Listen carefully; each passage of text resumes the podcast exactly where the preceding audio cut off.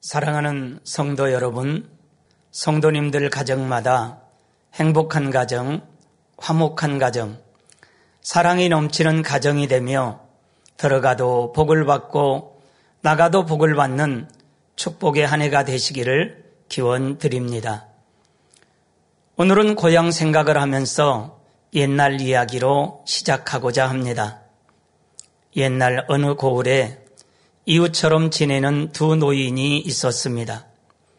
그들은 식구수도 같고 가진 논밭도 비슷했는데 집안 분위기는 사뭇 달랐습니다. 윗집 사는 김노인네는 하는 일마다 잘 풀려 해가 갈수록 부자가 되었으나 아랫집 사는 황노인네는 이상하게 하는 일마다 망하기 일쑤였습니다.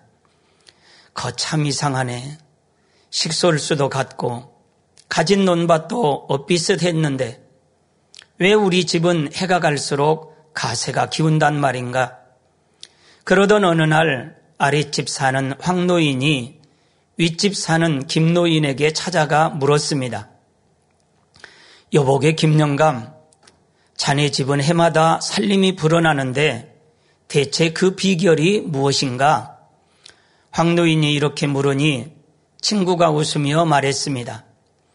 비결이랄 게 따로 있겠는가? 그저 운이 좋았을 뿐이라네.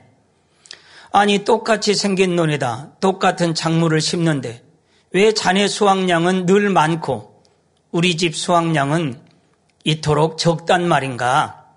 제발 그 비결 좀 알려주게나. 좋네. 그럼 내가 가르쳐 줄 테니까 무조건 내가 시키는 대로 해야 하네. 김노인이 약조를 받고 나서야 그 비결을 황노인에게 알려주니 잠시 후 집으로 돌아온 황노인이 다급히 아들을 불렀습니다. 상룡아, 어서 외양간에 가서 송아지를 끌고 오너라. 그러자 아들이 짜증을 내며 말했습니다. 아니, 아버지, 갑자기 웬 송아지 타령이십니까? 거 시키면 시키는 대로 할 것이지 웬 말대꾸냐? 아들이 마지못해 송아지를 끌고 왔습니다. 자, 그럼 송아지를 지붕에 끌고 올라가거라. 이에 아들이 어이없다는 듯 자기 아버지를 빤히 쳐다보았습니다. 왜 그러고 있느냐? 어서 송아지를 끌고 지붕으로 올라가라니까.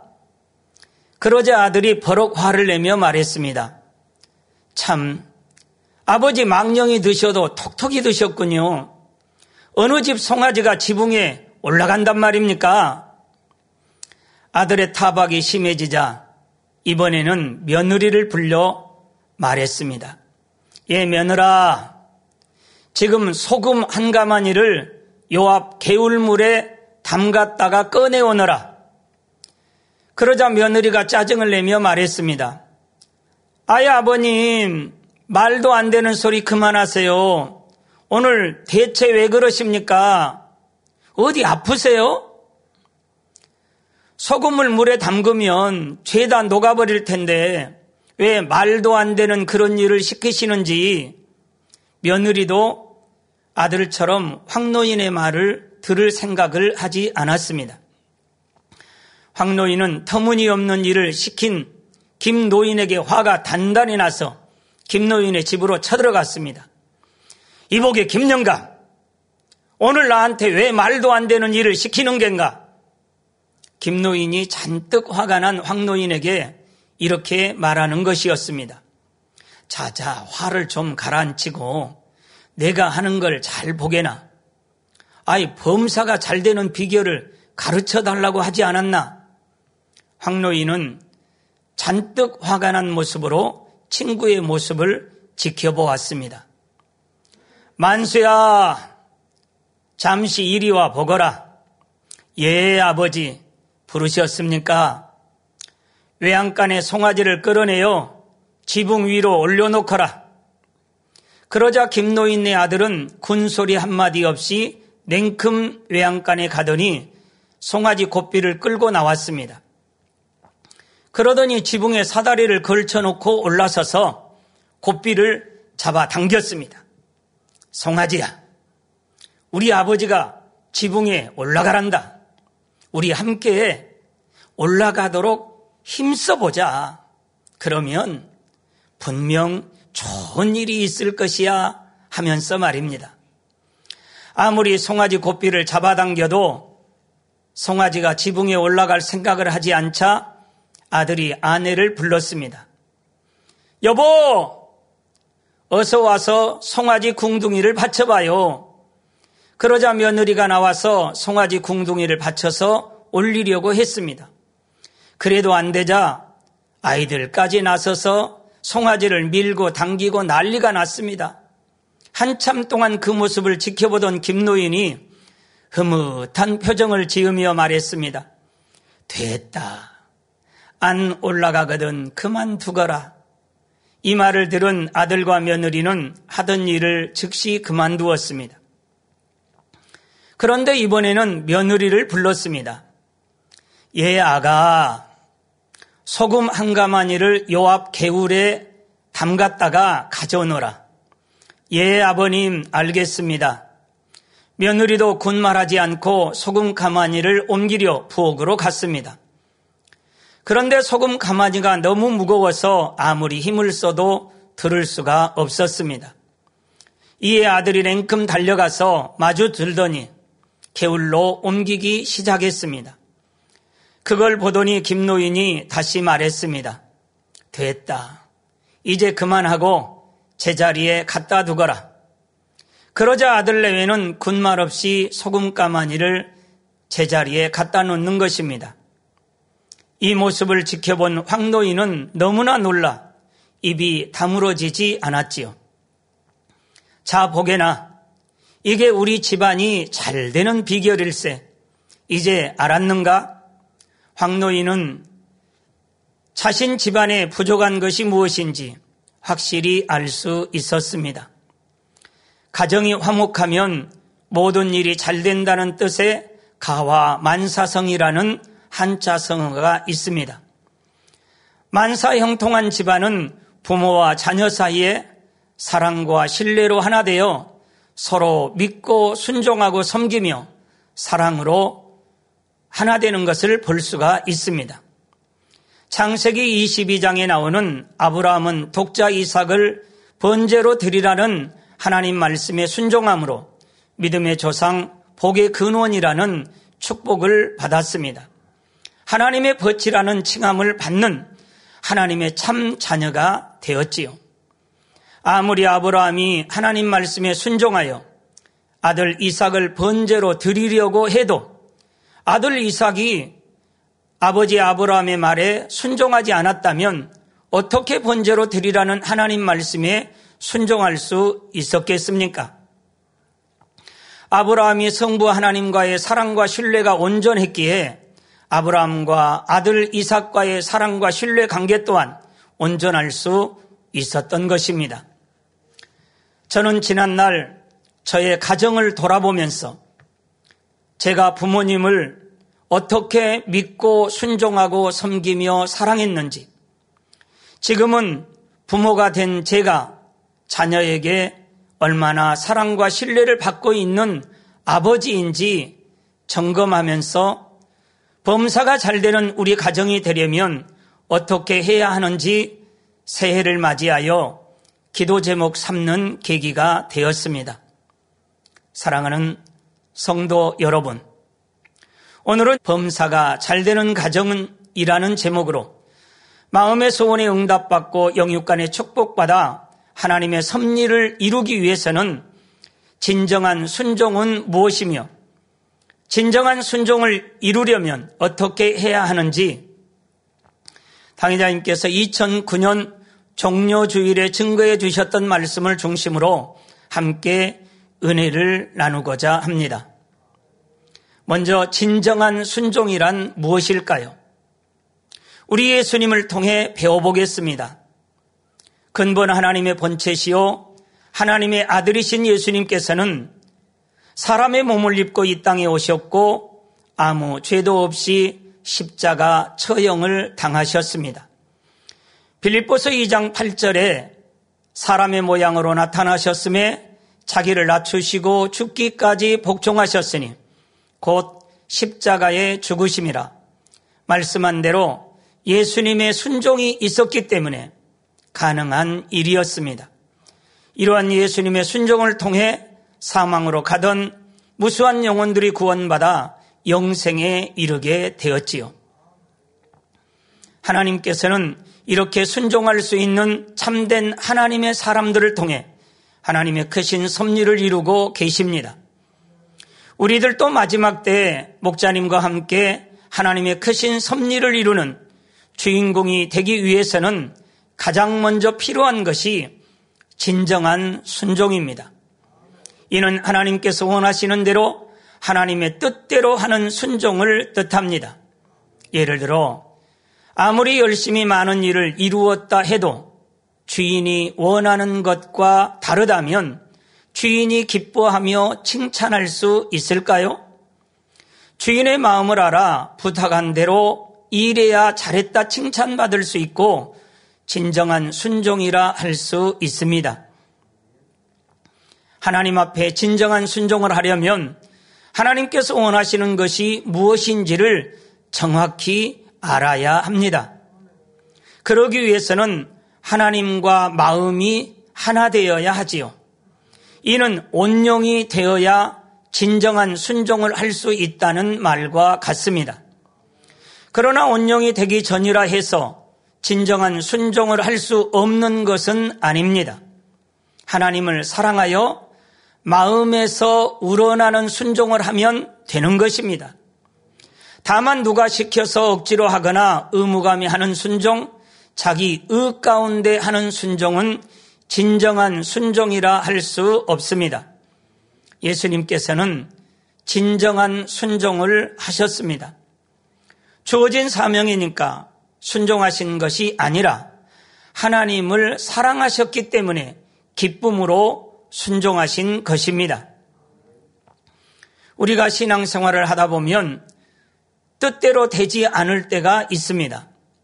늘 기쁘게 자원하는 마음으로 순종하기 원하지만 때로는 순종한다 하면서도 마음에 기쁨이 없습니다.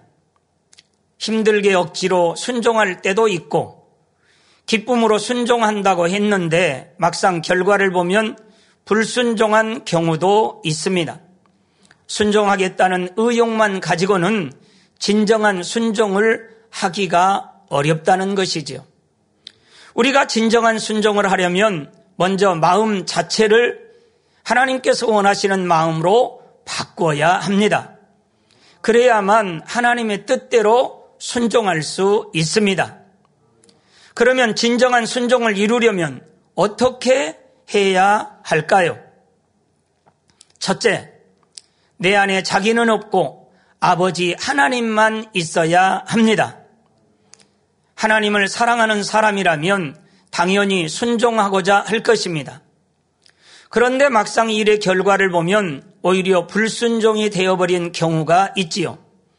이것은 내 안에 자기라는 것이 있기 때문입니다. 주의 일을 할 때에 내 생각, 내 지혜, 내 방법을 동원하고 내가 옳다고 생각하는 것을 고집했기 때문입니다. 하나님 말씀에 순종한다 하면서 막상 일을 할 때는 자기가 원하는 대로 합니다. 그러면서 이건 이래서 이렇게 했고 저것은 저래서 이렇게 했습니다. 저는 아버지의 뜻에 따라 순종했습니다. 말합니다. 자신은 분명 말씀대로 순종해서 일을 처리했다고 생각하지만 이는 어디까지나 자신의 생각일 뿐입니다. 하나님의 마음을 알 수도 없고 깨닫지도 못하니 자기가 원하는 대로 해놓고 그것이 하나님의 마음이며 뜻이라 말하는 것이지요. 그러니 일의 결과가 만족스럽지 않거나 인정받지 못하면 모든 것을 남의 탓으로 돌립니다. 이처럼 자신을 발견하지 못하는 이유는 무엇일까요? 나는 이렇게 믿음이 있습니다. 나는 하나님의 사랑받는 재단의 양떼이고 이렇게 사명도 맡아 열심히 감당합니다. 나는 하나님의 뜻에 순종하고 있습니다. 하고 생각하며 안주하기 때문입니다. 이러한 순종은 자기 보기에 순종일 뿐 하나님께서 보실 때에는 온전한 순종이 아닙니다. 예수님은 자기가 전혀 없으셨습니다. 마음 안에 오직 아버지만 있으셨고 모든 것을 아버지의 뜻대로만 행하셨습니다. 공생의 기간 동안에도 늘 기도하기를 힘쓰시며 하나님의 뜻을 구하셨습니다. 사역을 이루실 때에도 모든 것이 하나님의 말씀과 정확히 맞도록 순종하셨습니다. 예를 들면 스가라 9장 9절에 예수님의 예루살렘 입성에 대해서 나옵니다. 시온에 따라 크게 기뻐할지어다. 예루살렘에 따라 즐거이 부를지어다. 보라 내 왕이 내게 임하나니 그는 공의로우며 구원을 베풀며 겸손하여서 나귀를 타나니 나귀의 작은 것 곧 나귀 새끼니라.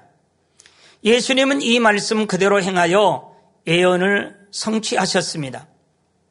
예수님께서는 마태복음 21장 2, 3절에 다음과 같이 말씀하셨습니다. 너희 맞은편 마을로 가라. 곧 메인 나귀와 나귀 새끼가 함께 있는 것을 보리니 프로 내게로 끌고 오너라. 만일 누가 무슨 말을 하거든 주가 쓰시겠다 하라 그리하면 즉시 보내리라.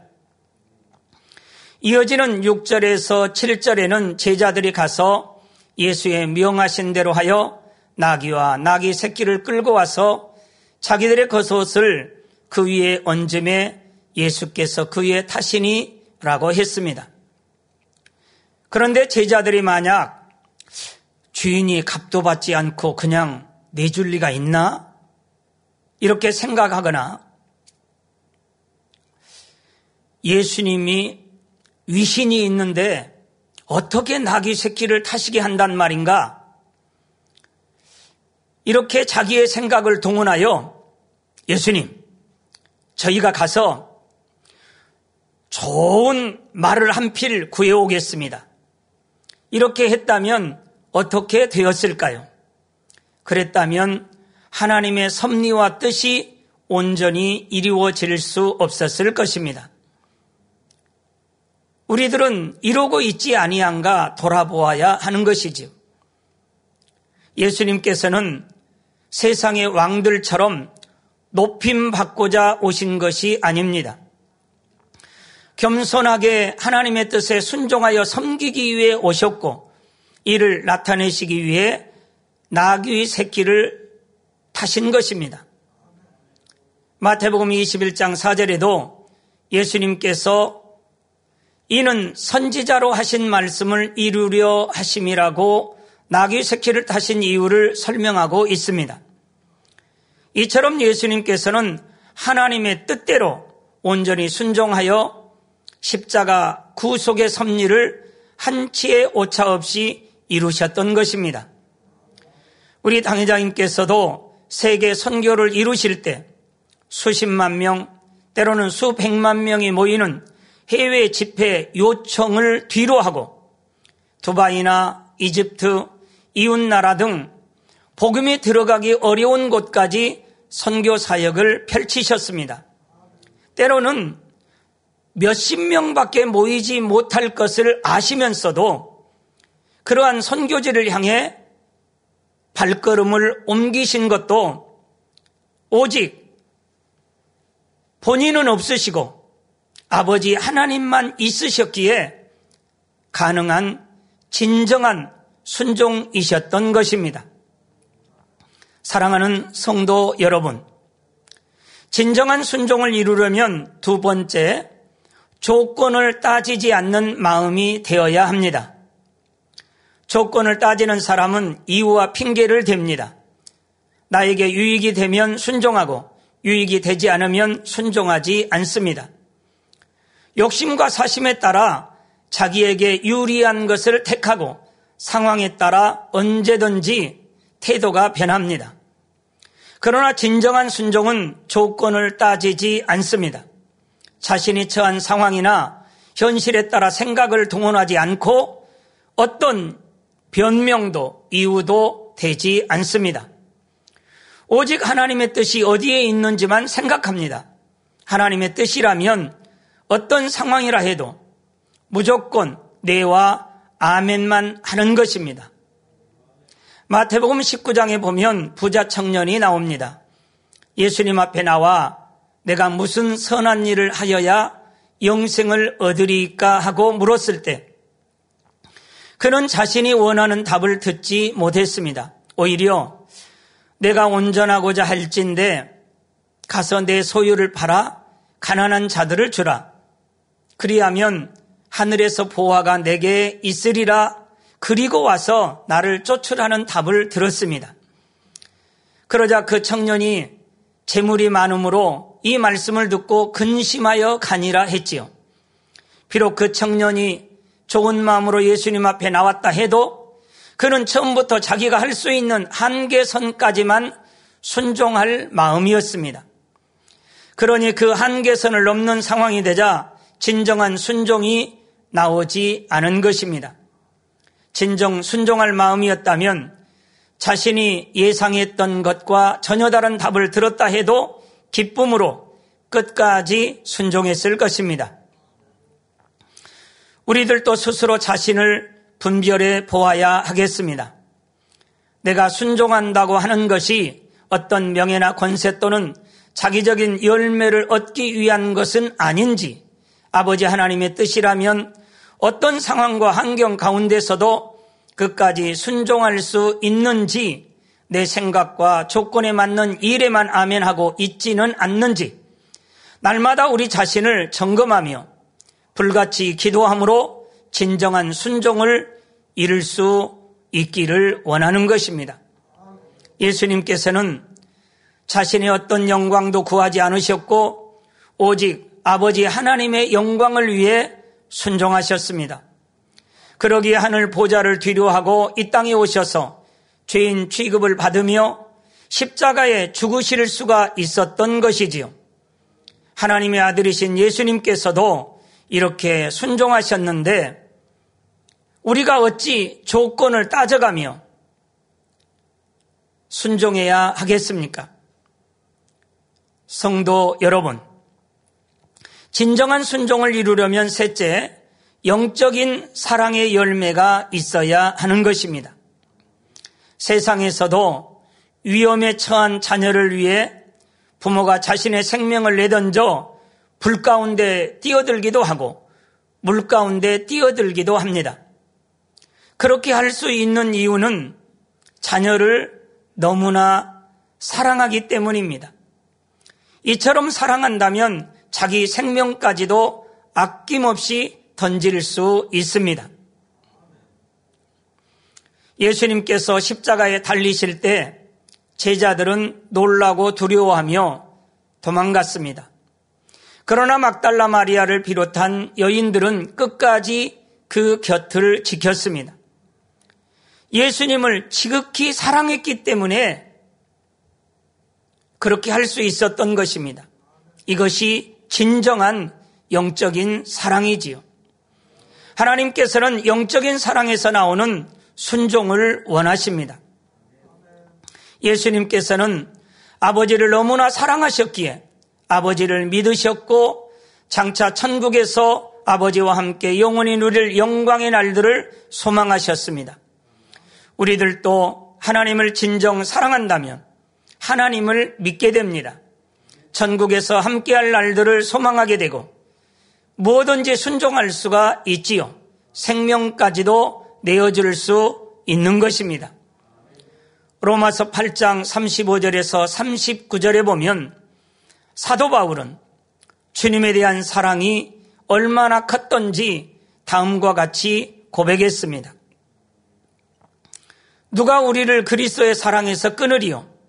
환란이나 권고나 핍박이나 기근이나 적신이나 위험이나 칼이랴 기록된 바 우리가 종일 주를 위하여 죽임을 당케 되며 토사를 양같이 여김을 받았나이다 함과 같으니라. 그러나 이 모든 일에 우리를 사랑하시는 이로 말미암아 우리가 넉넉히 이기느니라. 내가 확신하노니 사망이나 생명이나 천사들이나 권세자들이 현재 일이나 장래 일이나 능력이나 높음이나 기품이나 다른 아무 피조물이라도 우리를 우리 주 그리스도 예수 안에 있는 하나님의 사랑에서 끊을 수 없으리라. 이처럼 아름다운 영적인 사랑으로부터 나오는 것이 진정한 순종입니다. 성도 여러분, 마태복음 5장 38절에서 45절을 보면 예수님께서 제자들에게 다음과 같이 교훈하십니다. 또 눈은 눈으로 이는 이로 갚으라 하였다는 것을 너희가 들었으나 나는 너희에게 이르노니 악한 자를 대적지 말라. 누구든지 내 오른편 뺨을 치거든 왼편도 돌려대며 또 너를 송사하여 속옷을 가지고자 하는 자에게 겉옷까지 가지게 하며 또 누구든지 너로 억지로 오리를 가게 하거든 그 사람과 심리를 동행하고 내게 구하는 자에게 주며 내게 꾸고자 하는 자에게 거절하지 말라. 이 말씀을 누구에게 했다고요? 네, 오늘날 저와 여러분들에게 이 말씀을 하시고 계시는 것입니다. 또 내 이웃을 사랑하고 내 원수를 미워하라 하였다는 것을 너희가 들었으나 나는 너희에게 이르노니 너희 원수를 사랑하며 너희를 핍박하는 자를 위하여 기도하라. 이같이 한즉 하늘에 계신 너희 아버지의 아들이 되리니 이는 하나님이 그 해를 악인과 선인에게 비추게 하시며 비를 의로운 자와 불의한 자에게 내리우심이라. 이는 한마디로 표현하면 하늘에 계신 아버지의 자녀가 되려면 원수도 적극적으로 사랑하라는 말씀입니다. 누구에게 그런 말씀 하셨다고요? 저와 여러분들에게 원수도 적극적으로 사랑하라. 이어지는 마태복음 5장 46절에서 48절에는 진정한 순종에 대해 교훈하십니다. 너희가 너희를 사랑하는 자를 사랑하면 무슨 상이 있으리요? 세리도 이같이 아니하냐? 또 너희가 너희 형제에게만 무난하면 남보다 더하는 것이 무엇이냐? 이방인들도 이같이 아니하냐? 그러므로 하늘에 계신 너희 아버지의 온전하심과 같이 너희도 온전하라. 그러나 원수를 사랑하는 것이 쉬운 일은 아닙니다. 육신의 생각을 동원하면 할 수 없습니다. 하나님의 도움 없이는 불가능한 일입니다. 그래서 예수님께서도 세리나 바리새인 이방인들에게 말씀하신 것이 아니라 하나님의 자녀들에게 말씀하신 것입니다. 당시 세리는 죄인으로 여겼고 이방인들은 하나님을 믿지 않는 사람들을 말합니다. 그러니 이런 사람들은 원수를 사랑하는 것이 결코 쉽지 않지만 하나님의 자녀들은 할 수 있기에 저와 여러분들에게 원수도 사랑하라고 말씀하시면서 도와주시겠다고 선포하신 것입니다. 사랑하는 성도 여러분, 마태복음 5장에 나오는 원수도 사랑하라는 말씀에 순종하고자 얼마나 노력하셨는지요. 얼마나 몸부림쳐 보셨는지요. 얼마나 애통하며 불같이 기도해 보셨는지요. 새벽 닭이 울 때까지 나무 뿌리가 뽑힐 때까지 힘쓰고 애써 정말 간절히 기도한 만큼 영적인 성장을 이미 이루셨을 것입니다. 어떤 분들은 믿음의 1단계를 지나서 2단계로 또 2단계를 지나서 믿음의 3단계 초입에 이르렀고 어떤 분들은 반석에 서며 더 나아가 영으로 또 온영으로 들어가신 분들도 있습니다. 원수도 아닌데 부부 간에 또 부모 형제 간에 또는 믿음의 형제 자매 간에 당연히 서로 사랑해야 할 사람들 간에 예전에는 서운한 마음도 있었고 미워하는 마음 때문에 우리가 고통받을 때도 있었습니다. 그러나 지금은 주님의 은혜로 보혜사 성령님을 의지하여 우리가 간절하게 부르짖어 기도함으로 성령님의 충만함을 입어서 이해하고 용서하며 서로 사랑하는 관계로 변화되어 가고 계시니 얼마나 감사한 일입니까? 그런데 만약 우리들의 마음이 하나님 사랑, 주님의 십자가의 사랑과 희생을 전혀 알지 못하는 이방인들처럼 아직도 나를 사랑하는 사람만 사랑하고 나를 미워하는 사람은 여전히 미워하고 있다면 우리가 언제까지 성령 받지 못한 세상 사람들과 똑같은 삶을 살아야 할까요? 우리들은 세상 사람들과는 다릅니다. 우리는 하나님 사랑, 주님의 사랑으로 너무나 큰 죄를 용서받았습니다.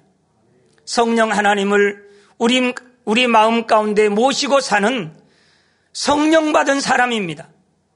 성령 받은 사람답게 저와 여러분들은 원수도 사랑하여 하나님 말씀에 순종함으로 영광 돌리는 우리 모두가 되었으면 하는 것입니다. 도전해 보십시다. 할 수 있습니다. 저도 도전해 봅니다. 할렐루야. 우리 만민은 그런 성도들입니다. 새 예루살렘을 소망하며 더욱 변화되기 위해 우리가 사랑하는 원장님과 함께 작정하여 다니엘 체랴에 불같이 기도하고자 많은 분들이 동참을 했습니다. 우리가 하나님을 사랑하여 진정한 순종을 하고자 변함없이 보혜사 성령님을 의지하여 불같이 기도한다면 우리 목자님의 재창조의 권능을 힘입어서 신속히 더 많은 분들이 영으로 온영으로 들어갈 수 있다는 사실입니다. 대사로니가전서 5장 24절에 너희를 부르시는 이는 믿부시니 그가 또한 이루시리라 하셨습니다. 요한계시록 3장 11절에는 내가 속히 이 말이니 내가 가진 것을 굳게 잡아 아무나 내 면류관을 빼앗지 못하게 하라 말씀하고 계십니다. 그러므로 약속의 말씀을 반드시 이루시는 하나님을 바라보며 어떤 상황 속에서도 새 예루살렘에 대한 소망을 잃지 않고 주의 일에 더욱 힘써서 장차 하나님 앞에 설 때에 칭찬과 영광과 존귀를 얻으시기를 주님의 이름으로 부탁을 드립니다. 사랑하는 성도 여러분, 결론입니다. 오늘은 범사가 잘 되는 가정이라는 제목으로 믿음의 조상 아브라함처럼 영혼이 잘됨 같이 범사가 잘 되고 영육간에 축복받는 가정이 되어 마지막 때에 목자님과 함께 만민을 향한 하나님의 섭리를 이루기 위해서는 진정한 순종은 무엇이며 진정한 순종을 이루려면 어떻게 해야 하는지 세 가지로 함께 은혜를 나누었습니다. 첫째는 내 안에 자기는 없고 아버지만 있어야 합니다. 둘째는 조건을 따지지 않는 마음이 되어야 합니다. 셋째는 영적인 사랑의 열매가 있어야 한다는 것과 그러기 위해서는 성령님의 도우심 가운데 불같이 기도해야 한다 했습니다. 예수님께서 오직 하나님의 뜻대로 순종하여 기쁨으로 참혹한 십자가를 지셨기에 누구든지 믿음으로 구원받을 수 있는 인류 구속의 사역이 완성되었습니다. 진정한 순종으로 말미암아 우리에게 구원의 길이 열렸고 하나님의 섭리가 이루어진 것입니다. 하나님께서는 마지막 때 섭리를 이루시기 위해 지금도 진정한 순종을 할 자가 누구인가 우리들을 바라보시면서 찾고 계십니다. 바로 저와 여러분들이 있습니다. 사랑하는 직무대행님의 설교와 연초부터 교회적으로 실시하고 있는 성경 읽기를 통해서 하라 하는 것은 하고 하지 말라 하는 것은 하지 않고 버리라 하는 것은 버리고 지키라 하신 하나님의 말씀에 저와 여러분들이 온전히 순종하기 위해서 불같이 기도하며 진정한 순종으로 마지막 때의 섭리를 이루는 복된 가정과 우리 모두가 되시기를 주님의 이름으로 축원을 드립니다.